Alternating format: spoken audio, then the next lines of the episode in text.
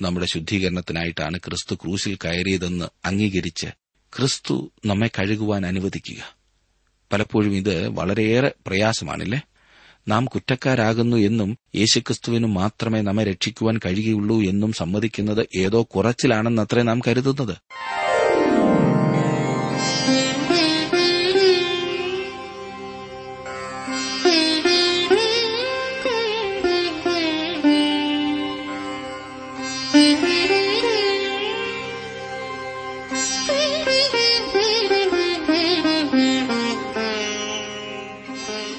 T W ആറിന്റെ വേദപഠന class ആരംഭിക്കുകയാണ്.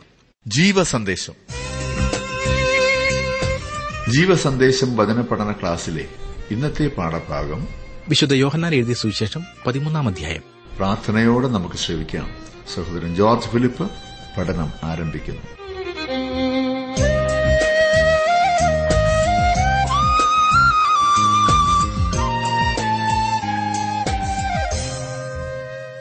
നമ്മുടെ കർത്താവിന്റെ അന്ത്യ അത്താഴത്തെക്കുറിച്ചാണല്ലോ നാം പഠിച്ചുകൊണ്ടിരിക്കുന്നത്. യോഹന്നാന്റെ സുവിശേഷം പതിമൂന്നാം അധ്യായത്തിൽ. അതിന്റെ പ്രാരംഭത്തിൽ താൻ തന്റെ ശിഷ്യന്മാരുടെ കാൽ കഴുകുന്നു. പത്രോസിന്റെ അടുത്ത് ചെന്നപ്പോൾ പത്രോസ് അതിന് സമ്മതിക്കുന്നില്ല. കർത്താവ് പറയുന്നു നീ കാൽ കഴുകുന്നില്ല എങ്കിൽ നിനക്കെന്നോട് അത്താഴം കഴിപ്പാൻ സാധിക്കില്ല എന്ന്. അപ്പോൾ പത്രോസ് പറയുന്നു കർത്താവെ കാൽ മാത്രമല്ല എന്നെ മുഴുവൻ കഴുകണമേ എന്ന് അപ്പോൾ യേശു അവനോട് കുളിച്ചിരിക്കുന്നവന് കാലല്ലാതെ കഴുകുവാൻ ആവശ്യമില്ല. അവൻ മുഴുവനും ശുദ്ധിയുള്ളവൻ. നിങ്ങൾ ശുദ്ധിയുള്ളവരാകുന്നു. എല്ലാവരും അല്ലതാനും എന്ന് പതിമൂന്നാം അധ്യായത്തിന്റെ പത്താം വാക്യത്തിൽ പറഞ്ഞതാണല്ലോ നാം ചിന്തിച്ചുകൊണ്ടിരുന്നത്. നാം ശുദ്ധിയുള്ളവരായി തീരേണ്ടതിന് ഒന്നാമത് നാം നമ്മുടെ പാപങ്ങളെ ഏറ്റുപറഞ്ഞ് സമ്മതിക്കേണ്ടത് ആവശ്യമാകുന്നു എന്ന് നാം കണ്ടു. ഏറ്റുപറഞ്ഞു സമ്മതിക്കുക എന്നാൽ ദൈവമായി അംഗീകരിക്കുക എന്നാണ് അർത്ഥം അതായത് ദൈവം പാപത്തെക്കുറിച്ച് എന്തു പറയുന്നുവോ അതുപോലെ തന്നെ നാം മനസ്സിലാക്കുക എന്നാണ് അർത്ഥം. ഒരു വിശ്വാസി വിശുദ്ധൻ ആകുന്നത് താൻ പാപിയാണെന്ന് സമ്മതിക്കുമ്പോഴാണ്. ലോകത്തിലേക്കും ഏറ്റവും പ്രയാസമുള്ള കാര്യങ്ങളിൽ ഒന്ന് അതുതന്നെയാണ്. മന്ദീഭവിച്ച അവസ്ഥ അനാസ്ഥ സ്നേഹമില്ലായ്മ ഇവയെല്ലാം ദൈവം പാപമായിട്ടാണ് കണക്കാക്കുന്നത്. ഏറ്റവും ശോചനീയമായ സ്ഥിതി. നമ്മുടെ ജീവിതത്തിൽ എന്തെല്ലാം അശുദ്ധിയാണ് പിടിക്കുന്നതെന്ന് പലപ്പോഴും നാം അറിയില്ല. പൊടിപടലം നിറഞ്ഞ ഒരു അന്തരീക്ഷത്തിലാണ് നാം ജീവിക്കുന്നത്. നമ്മുടെ ഭാവം നമ്മുടെ ചിന്ത സംസാരം നോട്ടം ഇടപെടലുകൾ എല്ലാം അശുദ്ധി പിടിപ്പിക്കാവുന്നതാണ്. ഞാൻ ഒരിക്കൽ കുളിച്ചതാണ്. ഇന്ന് ഞാൻ പ്രത്യേകിച്ച് എങ്ങും പോയില്ല. അതുകൊണ്ട് ഇന്ന് കുളിക്കുന്നില്ല എന്ന് എത്ര ദിവസം താങ്കൾ പറയും? എന്നും ശുദ്ധിയാകേണ്ട ആവശ്യമുണ്ട്. നാം ഏറ്റുപറഞ്ഞ് സമ്മതിക്കുമെങ്കിൽ പാപം ക്ഷമിപ്പാൻ ദൈവം നീതിമാനും വിശ്വസ്തനുമാണ്. എന്നാൽ അതുകൊണ്ട് തീരുന്നില്ല. താങ്കൾ താങ്കളുടെ കാലുകളെ കഴുകി ശുദ്ധീകരിച്ചെങ്കിൽ അവയെ താങ്കൾ രക്ഷകന്റെ കൈകളിൽ ഏൽപ്പിച്ചു കൊടുക്കേണ്ടത് ആവശ്യമത്രേ. അതത്രേ അനുസരണ മനോഭാവം. ദൈവമേ എന്നോട് ക്ഷമിക്കണമേ. ഞാൻ പാപം ചെയ്തു. ഞാൻ അശുദ്ധിയിലായി എന്ന് പറഞ്ഞിട്ട് വീണ്ടും പോയി ആ പറഞ്ഞതെല്ലാം ചെയ്യുകയാണെങ്കിൽ അവിടെയാണ് തെറ്റ്. അങ്ങനെ പറയുന്നതുകൊണ്ട് ഒരു വിശേഷവുമില്ല. ഓരോ ആരാധനയിലും അനുതാപത്തിന്റെ പ്രാർത്ഥന ചൊല്ലിയിട്ട് ഒരു അനുതാപവുമില്ലാതെ ജീവിച്ചാൽ അത് ഗുണത്തെക്കാളേറെ ദോഷം ചെയ്യുമില്ലേ? അപ്പസൽമാരുടെ കാൽ കഴിയത് വേറൊരു വിധത്തിലുള്ള കഴുകലിന്റെ ചിത്രമാകുന്നു. അതെ സ്വർഗീയ കഴുകലിന്റെ ചിത്രമായിരുന്നു അത്. ക്രിസ്തു മരിക്കുവാൻ പോകുന്ന ആ മരണത്താൽ പാപം കഴുകിക്കളയുന്നതിന്റെ പ്രതീകമത്രേ അത്. അതെ രക്ഷയുടെ പ്രതീകമായിരുന്നു അത്. കർത്താവ് പത്രോസിനോട് ഞാൻ ചെയ്യുന്നത് നീ ഇപ്പോൾ അറിയുന്നില്ല. പിന്നെ അറിയുമെന്ന് പറഞ്ഞപ്പോൾ അർത്ഥമാക്കിയത് അതത്രേ. ഈ ഭാഗത്ത് രക്ഷയുടെ രണ്ട് ഭാഗങ്ങളെങ്കിലും വ്യക്തമായി ഉദാഹരിച്ചിട്ടുണ്ട്. ഒന്നാമതായി രക്ഷയുടെ ആവശ്യകത.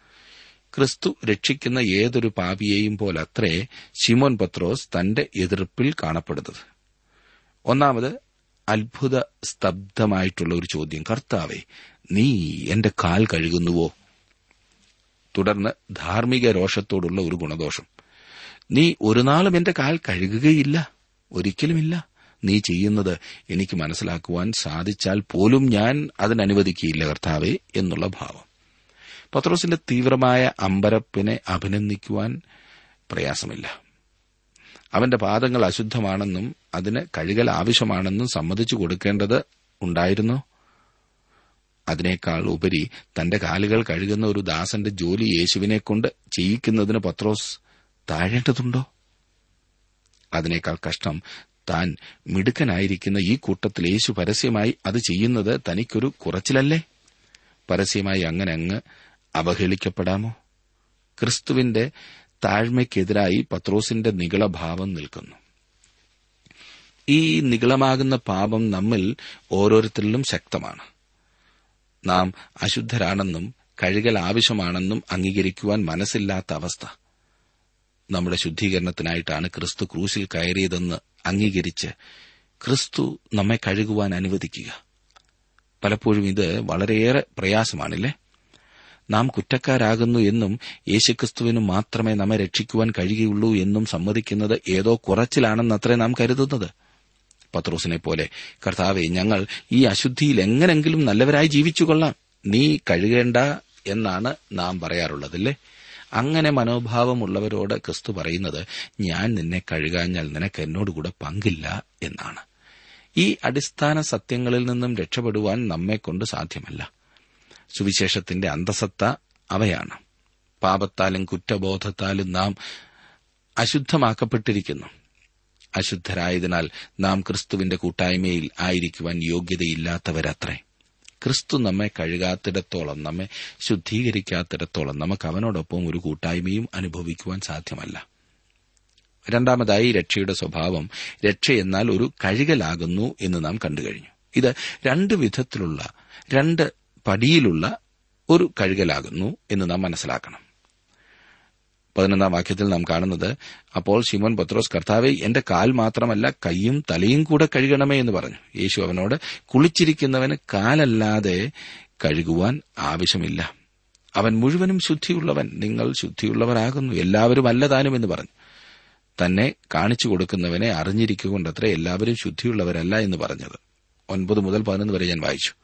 ഒരിക്കൽ തന്റെ കാലുകൾ കഴുകുവാൻ പത്രോ സമ്മതിച്ചപ്പോൾ അവന്റെ കൈകളും തലയും കൂടി കഴുകണം എന്ന് അവൻ ആവശ്യപ്പെടുകയാണ്. വേറെ വിധത്തിൽ പറഞ്ഞാൽ അവൻ ഒരറ്റത്തു നിന്നും മറ്റേ അറ്റത്തേക്കാണ് പോകുന്നത്. ഇന്നും ഈ കാഴ്ച വളരെയാണ്.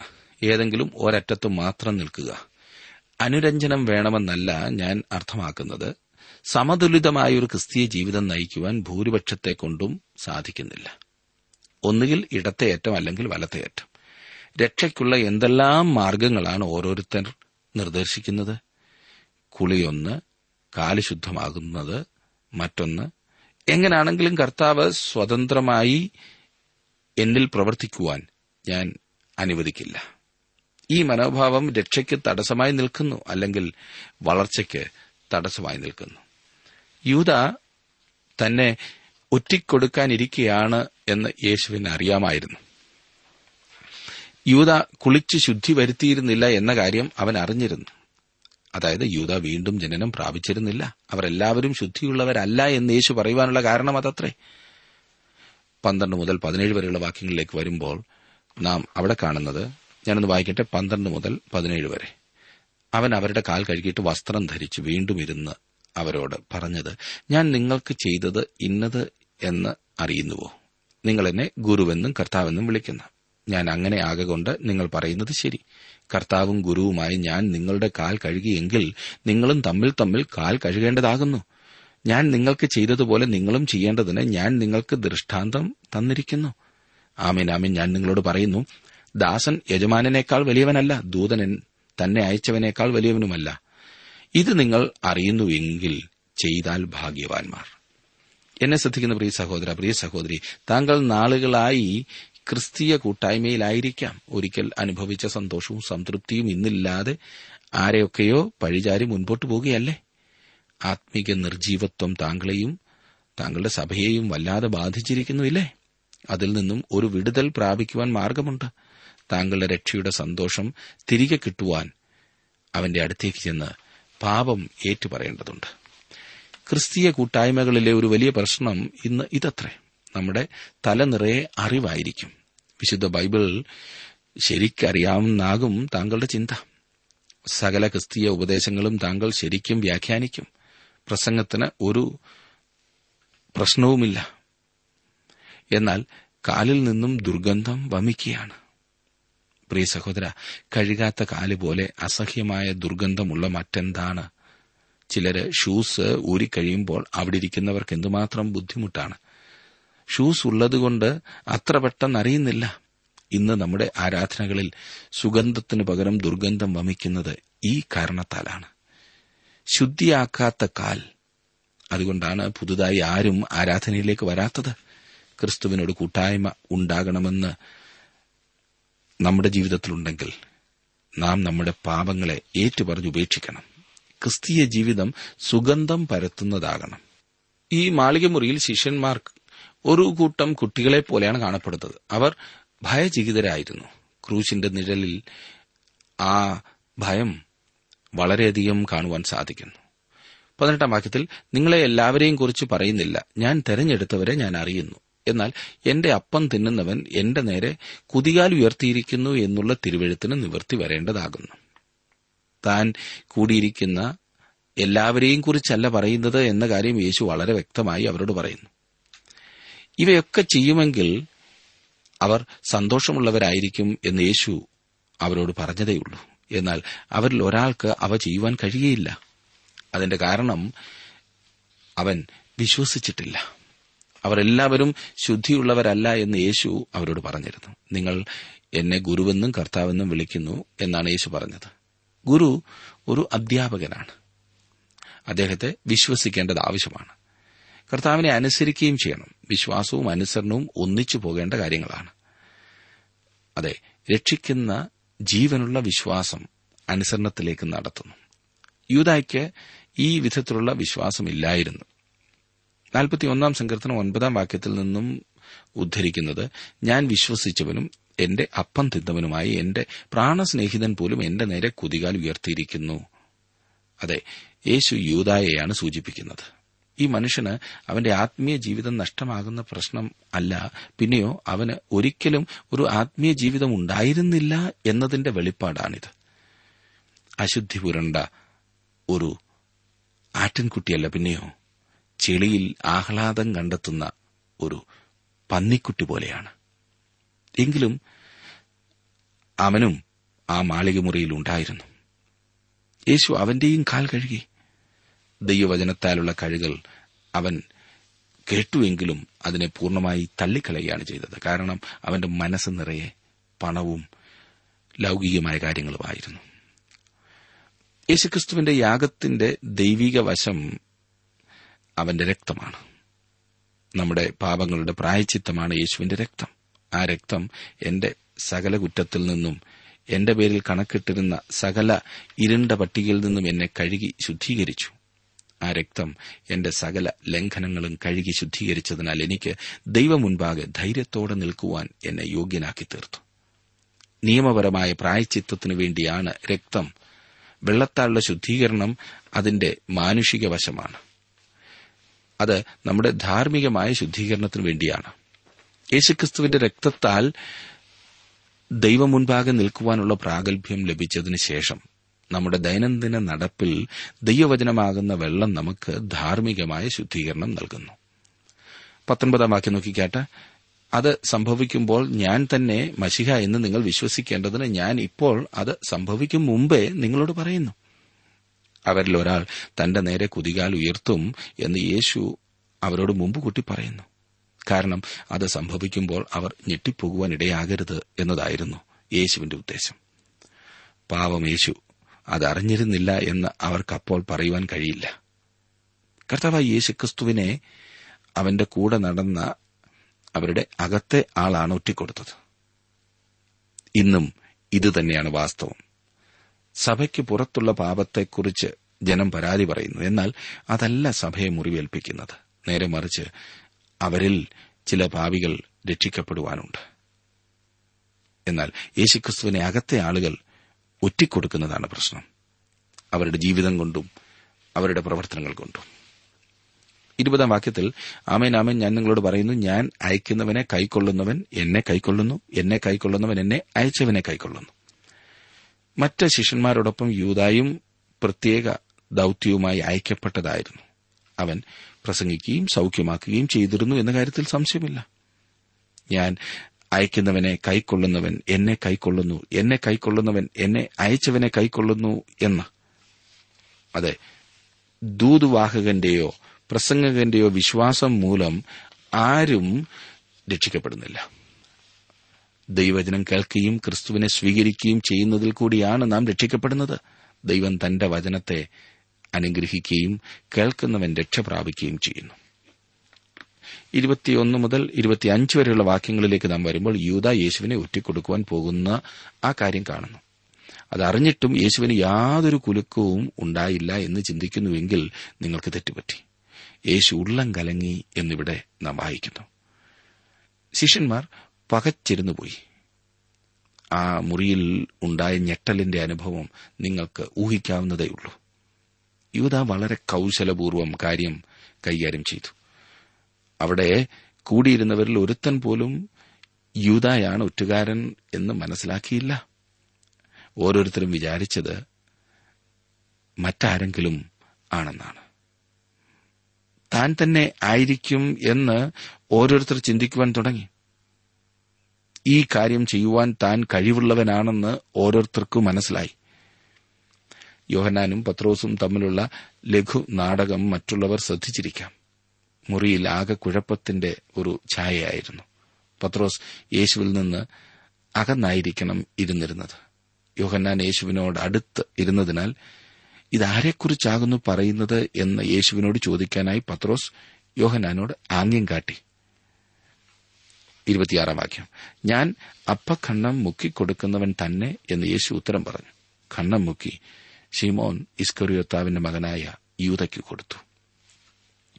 ഒരു വിരുന്നിൽ ആതിഥേയൻ ഒരു കഷണം അപ്പം എടുത്തു മുക്കി വിശിഷ്ടാതിഥിക്ക് കൊടുക്കുക എന്നത് അന്നത്തെ പതിവായിരുന്നു. ഇപ്രകാരമുള്ള പ്രവൃത്തിയിൽ കൂടി യേശു യൂതായെ വിശിഷ്ടാതിഥിയായി കണക്കാക്കുകയാണ് ചെയ്തത്. സ്നേഹത്തിന്റെ പ്രതീകമായി യേശു അവൻ അപ്രകാരം ചെയ്യുന്നു. യൂത വഴിത്തിരിവിലെത്തി നിൽക്കുകയാണ്. ഏറ്റവും ഒടുവിൽ പോലും കർത്താവ് അവനോട് ചോദിക്കുകയാണ് സ്നേഹിത നീ എവിടെ നിന്ന് വരുന്നു? അവനോട് ചോദിക്കുന്നതായി കാണാവുന്ന ഏറ്റവും മനോഹരമായ ഒരു ചോദ്യം. അപ്പോഴും യേശു അവനെ സ്നേഹിക്കുകയും അവനായി വാതിൽ തുറന്നിടുകയും ചെയ്തിരുന്നു. യൂത എന്താണ് ചെയ്യുവാൻ പോകുന്നത് എന്ന് യേശു അറിഞ്ഞിരുന്നു. യൂത എന്താണ് ചെയ്യാൻ പോകുന്നത് എന്ന് യേശു അറിഞ്ഞിരുന്നുവെങ്കിലും അത് ചെയ്യുവാൻ യേശു അവനെ പ്രേരിപ്പിച്ചില്ല. വാസ്തവത്തിൽ അവസാനത്തോളം യേശു തന്റെ സ്നേഹം അവന് കാട്ടിക്കൊടുക്കുകയാണ് ചെയ്തത്. ഇരുപത്തിയേഴാം വാക്യം ഖണ്ണം വാങ്ങിയ ഉടനെ സാത്താൻ അവനിൽ കടന്നു. യേശു അവനോട് നീ ചെയ്യുന്നത് വേഗത്തിൽ ചെയ്യുക എന്ന് പറഞ്ഞു. ക്രമേണ സാത്താൻ യൂതായെ വശത്താക്കി. യാതൊരുത്തനെയും സാത്താൻ പെട്ടെന്ന് തന്റെ വശത്താക്കുമെന്ന് ഞാൻ ചിന്തിക്കുന്നില്ല. സാവധാനത്തിൽ സാത്താന് മുന്നേറുവാൻ അനുവദിക്കുന്ന ചെറിയ ചെറിയ വീഴ്ചകൾ ഉണ്ടാകും. ആ സംസാരത്താൽ വിജയിക്കുകയും ഒരുവനെ പൂർണമായി കീഴടക്കുകയും ചെയ്യുന്നു. തന്നെ ശുദ്ധീകരിക്കുവാൻ യേശു കർത്താവ് യൂതയ്ക്ക് ഒരു അവസരം നൽകി. എന്നാൽ യൂത കർത്താവിന് മുഖം തിരിച്ചു കളയുകയാണ് ചെയ്തത്. തുടർന്ന് സാത്താൻ അവനിലേക്ക് തിരികെയും അവനെ പൂർണമായി കീഴടക്കുകയുമാണ് ചെയ്തത്. യൂത തന്റേതായ തീരുമാനം കൈക്കൊള്ളുന്നു. മനുഷ്യന്റെ തീരുമാനം എന്തായിരുന്നാലും ദൈവം അതിനെ പിന്താങ്ങുകയേ ചെയ്യുന്നുള്ളൂ. താൻ ക്രിസ്തുവിനെ സ്വീകരിക്കുന്നു എന്ന് ഒരു വ്യക്തി പറയുമ്പോൾ ദൈവം പറയുന്നത് ഞാൻ അതിനെ പിന്താങ്ങുന്നു ഞാൻ നിന്നെ കൈക്കൊള്ളുന്നു എന്നത്രേ. താൻ ക്രിസ്തുവിനെ ത്യജിക്കുന്നു എന്ന് യൂതായെപ്പോലെ ഒരു വ്യക്തി പറയുമ്പോൾ അപ്പോഴും ദൈവം പറയുന്നത് ഞാൻ അതിനോട് യോജിക്കുന്നു എന്നാണ്. പെട്ടെന്ന് അവിടം വിട്ടുപോകുവാൻ യേശു യൂതായോട് പറയുന്നു. തന്റേതായ തീരുമാനം കൈക്കൊണ്ടതിന് ശേഷവും അവൻ ദൈവത്തിന്റെ നിയന്ത്രണത്തിന് അതീതനല്ല. വാസ്തവത്തിൽ അവന്റെ തീരുമാനം കൈക്കൊണ്ടതിന് ശേഷം അവൻ ദൈവത്തോട് സഹകരിക്കുവാൻ നിർബന്ധിതനാവുകയാണ് ചെയ്തത്. പെരുന്നാളിൽ പുരുഷാരം അവിടെ കൂടി വന്നിരുന്നപ്പോൾ യേശുവിനെ പിടിക്കുവാനോ ക്രൂശിക്കുവാനോ മതഭരണാധികാരികൾക്ക് താൽപര്യമില്ലായിരുന്നു എന്ന കാര്യം ശ്രദ്ധിക്കേണ്ടതത്രേ. പെരുന്നാൾ അവസാനിക്കുന്നതുവരെയും അവർ കാത്തിരിക്കുവാനാണ് ആഗ്രഹിച്ചത്. എന്നാൽ നമ്മുടെ കർത്താവ് ഇപ്പോൾ യൂതായോട് പറയുന്നത് പോയി അവൻ ചെയ്യാനിരിക്കുന്നത് വേഗത്തിൽ ചെയ്യുക എന്നാണ്. അതിനാൽ യൂതയ്ക്ക് ഉടനെ തന്നെ പുറത്തുപോയി നേതാക്കന്മാരോട് തന്നെ തിരിച്ചറിഞ്ഞിരിക്കുന്നു എന്നും അവർ വേഗത്തിൽ കാര്യങ്ങൾ നിർവഹിക്കണമെന്നും പറയേണ്ടതായി വന്നു. എന്നാൽ ഇത് ഇന്നതിനെക്കുറിച്ച് പറഞ്ഞു എന്നും പന്തിയിലിരുന്നവരിൽ ആരും അറിഞ്ഞില്ല എന്ന് ഇരുപത്തെട്ടാം വാക്യത്തിൽ നാം വായിക്കുന്നു. യൂതായാണ് യേശുവിനെ ഒറ്റിക്കൊടുക്കുവാൻ പോകുന്നത് എന്ന് മേശയ്ക്ക് ചുറ്റുമിരുന്നവരിൽ ആർക്കും സംശയം തോന്നിയില്ല. ഇരുപത്തിയൊൻപതാം വാക്യത്തിലേക്ക് നാം വരുമ്പോൾ പണസഞ്ചി യൂതായുടെ പക്കലാകിയാൽ പെരുന്നാളിന് വേണ്ടുന്നത് മേടിപ്പാനോ ദരിദ്രർക്ക് വല്ലതും കൊടുപ്പാനോ യേശു അവനോട് കൽപ്പിക്കുന്നു എന്ന് ചിലർക്ക് തോന്നി. യേശു സഹായ അഭ്യർത്ഥന നടത്തിയിരുന്നില്ല എന്ന കാര്യം ശ്രദ്ധിക്കുക. അവർക്ക് ഒരു ഖജനാവുണ്ടായിരുന്നു. അവർ തികച്ചും വ്യാപാരാടിസ്ഥാനത്തിലാണ് അവരുടെ കാര്യങ്ങൾ നിർവഹിച്ചിരുന്നത്. കർത്താവ് അവരെ അതിശയം പ്രവർത്തിച്ച് പോറ്റിയിരുന്നില്ല എന്നും ഇത് വ്യക്തമാക്കുന്നു. അവർ പോയി ആഹാരം വാങ്ങേണ്ടത് ആവശ്യമായിരുന്നു. യൂതായായിരുന്നു അവരുടെ ഖജാഞ്ചി. പണം കൈകാര്യം ചെയ്യുന്നതിൽ എല്ലായ്പ്പോഴും പരീക്ഷയുണ്ടാകാവുന്നതാണ്. ഇന്നും അതുതന്നെയാണല്ലോ വാസ്തവം. പെസഹായുടെ കാലത്ത് പാവപ്പെട്ടവർക്ക് ദാനങ്ങൾ നൽകിയിരുന്നു. പണം ഉപയോഗിച്ചു അത് ചെയ്യുവാനായിരിക്കും യേശു അവനോട് പറഞ്ഞത് എന്നാണ് ശിഷ്യന്മാർ ചിന്തിച്ചത്. മുപ്പതാം വാക്യം കണ്ണം വാങ്ങിയ ഉടനെ അവൻ എഴുന്നേറ്റ് പോയി. അപ്പോൾ രാത്രിയായിരുന്നു. യൂത പുറത്തുപോയപ്പോൾ രാത്രിയായിരുന്നു എന്ന കാര്യവും ശ്രദ്ധിക്കുക. യൂതായെ സംബന്ധിച്ചിടത്തോളം അത് നിത്യമായ രാത്രിയായിരുന്നു. അത് സാത്താന്റെ ദിവസമായിരുന്നു. അത് എല്ലായ്പ്പോഴും അന്ധകാരനിബിഡമായത് ആയിരിക്കും. ഈ മനുഷ്യൻ നിത്യമായ അന്ധകാരത്തിലേക്ക് ഇറങ്ങി പുറപ്പെടുകയാണ് ചെയ്തത്. ദൈവം ചെയ്യുന്നത് എല്ലാം പതിയെയാണ് ചെയ്യുന്നത്. എന്നാൽ സാത്താൻ ചെയ്യുന്നതെല്ലാം അവൻ തിടുക്കത്തിൽ ചെയ്യുന്നു. സാത്താൻ വളരെ തിടുക്കത്തിൽ പ്രവർത്തിക്കേണ്ടത് ആവശ്യമാണ്. കാരണം അവന്റെ നാളുകൾ വളരെ പരിമിതമാണല്ലോ. എന്നാൽ ദൈവത്തിന് തന്റെ ഉദ്ദേശം നിവർത്തിക്കുന്നതിനു വേണ്ടി നിത്യത തന്റെ മുമ്പിലുണ്ട്. പലപ്പോഴും നാം അത് മനസ്സിലാക്കിയില്ല മനസ്സിലാക്കാറില്ല എന്നത് അത്ര നമ്മുടെ പരാജയം. ഇപ്പോൾ ആ മുറിയിൽ ഒരു വ്യത്യാസമുണ്ട്. യൂത പോയി കഴിഞ്ഞു. നമ്മുടെ കർത്താവ് ബാക്കി ശിഷ്യന്മാരോട് സംസാരിക്കുവാൻ തുടങ്ങുന്നു. അവർ ഭയന്നിരുന്നു എന്നുള്ളത് വ്യക്തമാണ്. മാളികമുറിയിൽ ഇരുന്ന ആ ചെറിയ കൂട്ടത്തിന്മേൽ ക്രൂശിന്റെ നിഴൽ വീണിരുന്നു. തുടർന്ന് നമ്മുടെ കർത്താവ് അവരെ താഴ്ന്ന നിലവാരത്തിൽ നിന്ന് ഉയർത്തുവാൻ ശ്രമിക്കുന്നു. ഈ താൽക്കാലികമായ ചിന്തയിൽ നിന്ന് വരുവാനുള്ള ചിന്തയിലേക്ക് അവരെ നയിക്കുവാൻ ശ്രമിക്കുകയാണ്. ഭൗമികമായ ചിന്തയിൽ നിന്ന് ആത്മീയ ചിന്തയിലേക്ക് അവരെ നയിക്കുകയാണ് യേശു ചെയ്യുന്നത്. ശിമൻ പത്രോസ് ഇടയ്ക്ക് അവനെ തടസ്സപ്പെടുത്തിയെങ്കിലും യേശുവിന്റെ ഉപദേശം ഇവിടെ ആരംഭിക്കുകയും പതിനാലാം അധ്യായത്തിൽ തുടരുകയും ചെയ്യുന്നു. മുപ്പത്തിയൊന്നും മുപ്പത്തിരണ്ടും വാക്യങ്ങൾ ഞാനൊന്ന് വായിക്കാം. അവൻ പോയ ശേഷം യേശു പറഞ്ഞത് ഇപ്പോൾ മനുഷ്യപുത്രൻ മഹത്വപ്പെട്ടിരിക്കുന്നു ദൈവവും അവനിൽ മഹത്വപ്പെട്ടിരിക്കുന്നു. ദൈവം അവനിൽ മഹത്വപ്പെട്ടിരിക്കുന്നു എങ്കിൽ ദൈവം അവനെ തന്നിൽ തന്നെ മഹത്വപ്പെടുത്തും ക്ഷണത്തിൽ അവനെ മഹത്വപ്പെടുത്തും. യേശു കർത്താവ് ആത്മീയ ഗോളത്തിലേക്ക് അവരുടെ ശ്രദ്ധ തിരിക്കുന്നു. മനുഷ്യപുത്രൻ മഹത്വപ്പെടുവാൻ പോകുന്നു. അത് അവന്റെ മരണത്തിലും പുനരുദ്ധാനത്തിലും കൂടി സാധ്യമാകും. മാനുഷികമായ രീതിയിൽ കുരിശ് അപമാനത്തിന്റെയും പരാജയത്തിന്റെയും പ്രതീകമായി തോന്നാം. എന്നാൽ ദൈവം യേശുക്രിസ്തുവിൽ മഹത്വപ്പെട്ടിരിക്കുന്നു. കാരണം ക്രൂശിൽ ലോകത്തിന്റെ രക്ഷ സാധ്യമായി സാധ്യമായിത്തീരുന്നത് അതിൽ കൂടെയാണ്. മുപ്പത്തിമൂന്നാം വാക്യം കുഞ്ഞുങ്ങളെ ഞാൻ ഇനി കുറഞ്ഞൊന്ന് മാത്രം നിങ്ങളോട് കൂടെയിരിക്കും നിങ്ങൾ എന്നെ അന്വേഷിക്കും. ഞാൻ പോകുന്ന ഇടത്ത് നിങ്ങൾക്ക് വരുവാൻ കഴിയുകയില്ല എന്ന് ഞാൻ യഹൂദന്മാരോട് പറഞ്ഞതുപോലെ ഇന്ന് നിങ്ങളോടും പറയുന്നു. യൂത അവരുടെ ഇടയിൽ നിന്ന് പോയിരിക്കുന്നു. ആയതിനാൽ യേശുവിന് അവരെ കുഞ്ഞുങ്ങളെ എന്ന് അഭിസംബോധന ചെയ്യുവാൻ കഴിഞ്ഞു. അവൻ ക്രൂശിങ്കിലേക്ക് പോകുകയാണ് യേശു പോയതുപോലെ യാതൊരു വ്യക്തിക്കും ക്രൂശിങ്കിലേക്ക് പോകുവാൻ കഴിയുകയില്ല. അവൻ തനിയെ കഷ്ടത സഹിച്ചു. എനിക്ക് നിങ്ങൾക്കും ഗ്രഹിക്കുവാൻ കഴിയാത്ത കഷ്ടതയും യേശു സഹിക്കേണ്ടതായിട്ട് ഉണ്ടായിരുന്നു. മുപ്പത്തിനാലും മുപ്പത്തിയഞ്ചും വാക്യങ്ങളിലേക്ക് നാം വരുമ്പോൾ നിങ്ങൾ തമ്മിൽ തമ്മിൽ സ്നേഹിക്കണമെന്ന് പുതിയൊരു കൽപ്പന ഞാൻ നിങ്ങൾക്ക് തരുന്നു. ഞാൻ നിങ്ങളെ സ്നേഹിച്ചതുപോലെ നിങ്ങളും തമ്മിൽ തമ്മിൽ സ്നേഹിക്കണം എന്ന് തന്നെ. നിങ്ങൾക്ക് തമ്മിൽ തമ്മിൽ സ്നേഹമുണ്ടെങ്കിൽ നിങ്ങൾ എന്റെ ശിഷ്യന്മാർ എന്ന് എല്ലാവരും അറിയും. ഇപ്പോൾ യേശു അവർക്കൊരു പുതിയ കൽപ്പന കൊടുക്കുന്നു. നിങ്ങൾ വിശ്വാസത്തിൽ അടിസ്ഥാനപ്പെട്ടവരെങ്കിൽ നിങ്ങൾ എന്റെ ശിഷ്യന്മാർ എന്ന് എല്ലാവരും അറിയുമെന്ന് യേശു പറഞ്ഞിരിക്കാം എന്ന് ചിലർ ചിന്തിക്കാനിടയുണ്ട്. നമ്മുടെ അടിസ്ഥാനപരമായ വിശ്വാസ മൂല്യങ്ങൾക്ക് രക്ഷിക്കപ്പെടാത്ത ലോകത്തെ സ്വാധീനിക്കുവാൻ കഴിയുകയില്ല. ലോകം ഇന്ന് ഇത്തിരി സ്നേഹത്തിനു വേണ്ടി മരിച്ചുകൊണ്ടിരിക്കുകയാണ്. തന്റെ ശിഷ്യന്മാർ അവരുടെ സ്നേഹത്തിൽ അറിയപ്പെടുന്നവരായിരിക്കണം എന്ന് യേശു പറഞ്ഞു.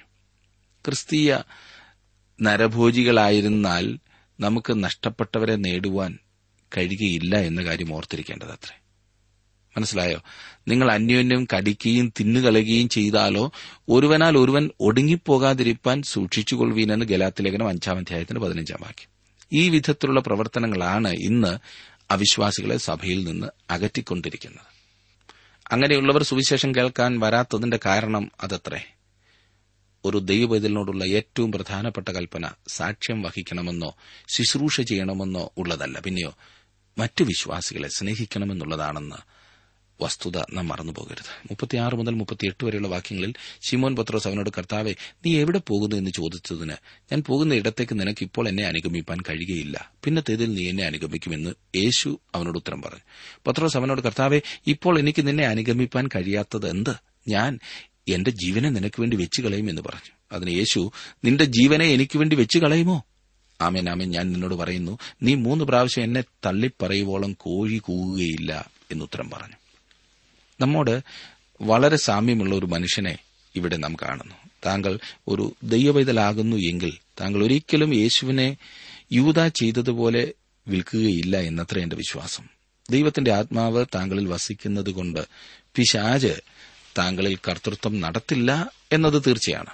എന്നാൽ പത്രോസ് ചെയ്തതുപോലെ ചെയ്യാത്ത യാതൊരുത്തനും ഉണ്ടായിരിക്കില്ല പത്രോസിന്റെ പ്രശ്നം അവന്റെ ഹൃദയത്തിൽ സാത്താൻ ഉണ്ടായിരുന്നു എന്നതല്ല. പിന്നെയോ അവൻ തന്റെ ജഡത്തിൽ പ്രശംസിക്കുന്നവനായിരുന്നു എന്നത്രേ. ഓരോരുത്തരുടെയും പ്രശ്നം ഇതുതന്നെയാണ് വാസ്തവത്തിൽ പത്രോസ് ചെയ്തത് എത്ര ക്രൂരമായി പോയില്ലേ ഇവിടെ നമുക്ക് എത്ര നല്ല പാഠമാണ് ലഭിക്കുന്നത്. പത്രോസ് തന്നിൽ തന്നെ ആശ്രയിക്കുന്നവനായിരുന്നു. നാം ജഡത്തിൽ ആശ്രയിക്കരുത് എന്ന് പത്രോസിന്റെ ജീവിതം നമ്മെ പഠിപ്പിക്കുന്നു. പൌലോസ് അപ്പോസ്തലൻ ഇപ്രകാരം പറഞ്ഞു ബലഹീനനായിരിക്കുമ്പോൾ തന്നെ ഞാൻ ശക്തനാകുന്നുവെന്ന്.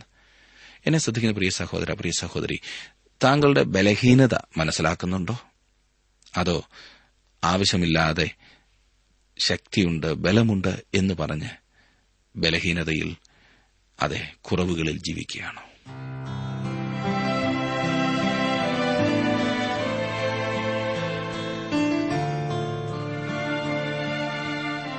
ഇന്നത്തെ ജീവസന്ദേശ പഠന ക്ലാസ്സിലൂടെ ഞങ്ങളെ ശ്രദ്ധിച്ച എല്ലാ പ്രിയ ശ്രോതാക്കളോടുമുള്ള നന്ദിയെ അറിയിക്കട്ടെ. ദൈവവചനം കൃത്യമായി ക്രമമായി പഠിക്കുവാൻ ലഭിച്ചിരിക്കുന്ന ഈ അസുലഭ അവസരം പ്രയോജനപ്പെടുത്തുകയും സ്നേഹിതരെ അതിനായി ഉത്സാഹിപ്പിക്കുകയും ചെയ്യുക. അഭിപ്രായങ്ങളും നിർദ്ദേശങ്ങളും പ്രാർത്ഥനാ വിഷയങ്ങളും ഞങ്ങളെ അറിയിക്കുക. ഈ പുസ്തകത്തിന്റെ വിഷയവിഭജനം audio C D S D card എന്നിവ ആവശ്യമെങ്കിൽ ഞങ്ങളുമായി ബന്ധപ്പെടുക. ഞങ്ങളുടെ വിലാസം ജീവസന്ദേശം പോസ്റ്റ് ബോക്സ് നമ്പർ മൂന്ന് തിരുവല്ല അഞ്ച് Keralam. Phone zero four six nine two seven zero zero two eight four mobile nine four four seven seven six seven three seven eight ഞങ്ങളുടെ email address Malayalam T T V at radio eight eight two dot com വെബ്സൈറ്റിലും ഞങ്ങളുടെ programme ലഭിക്കുന്നതാണ്. ഞങ്ങളുടെ website W W W dot radio eight eight two dot com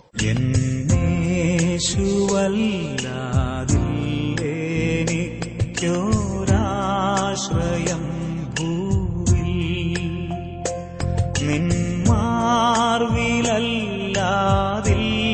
നിന്മാർവിലല്ലാതില്ലേനിക്കു വിശ്രമം വേറെ.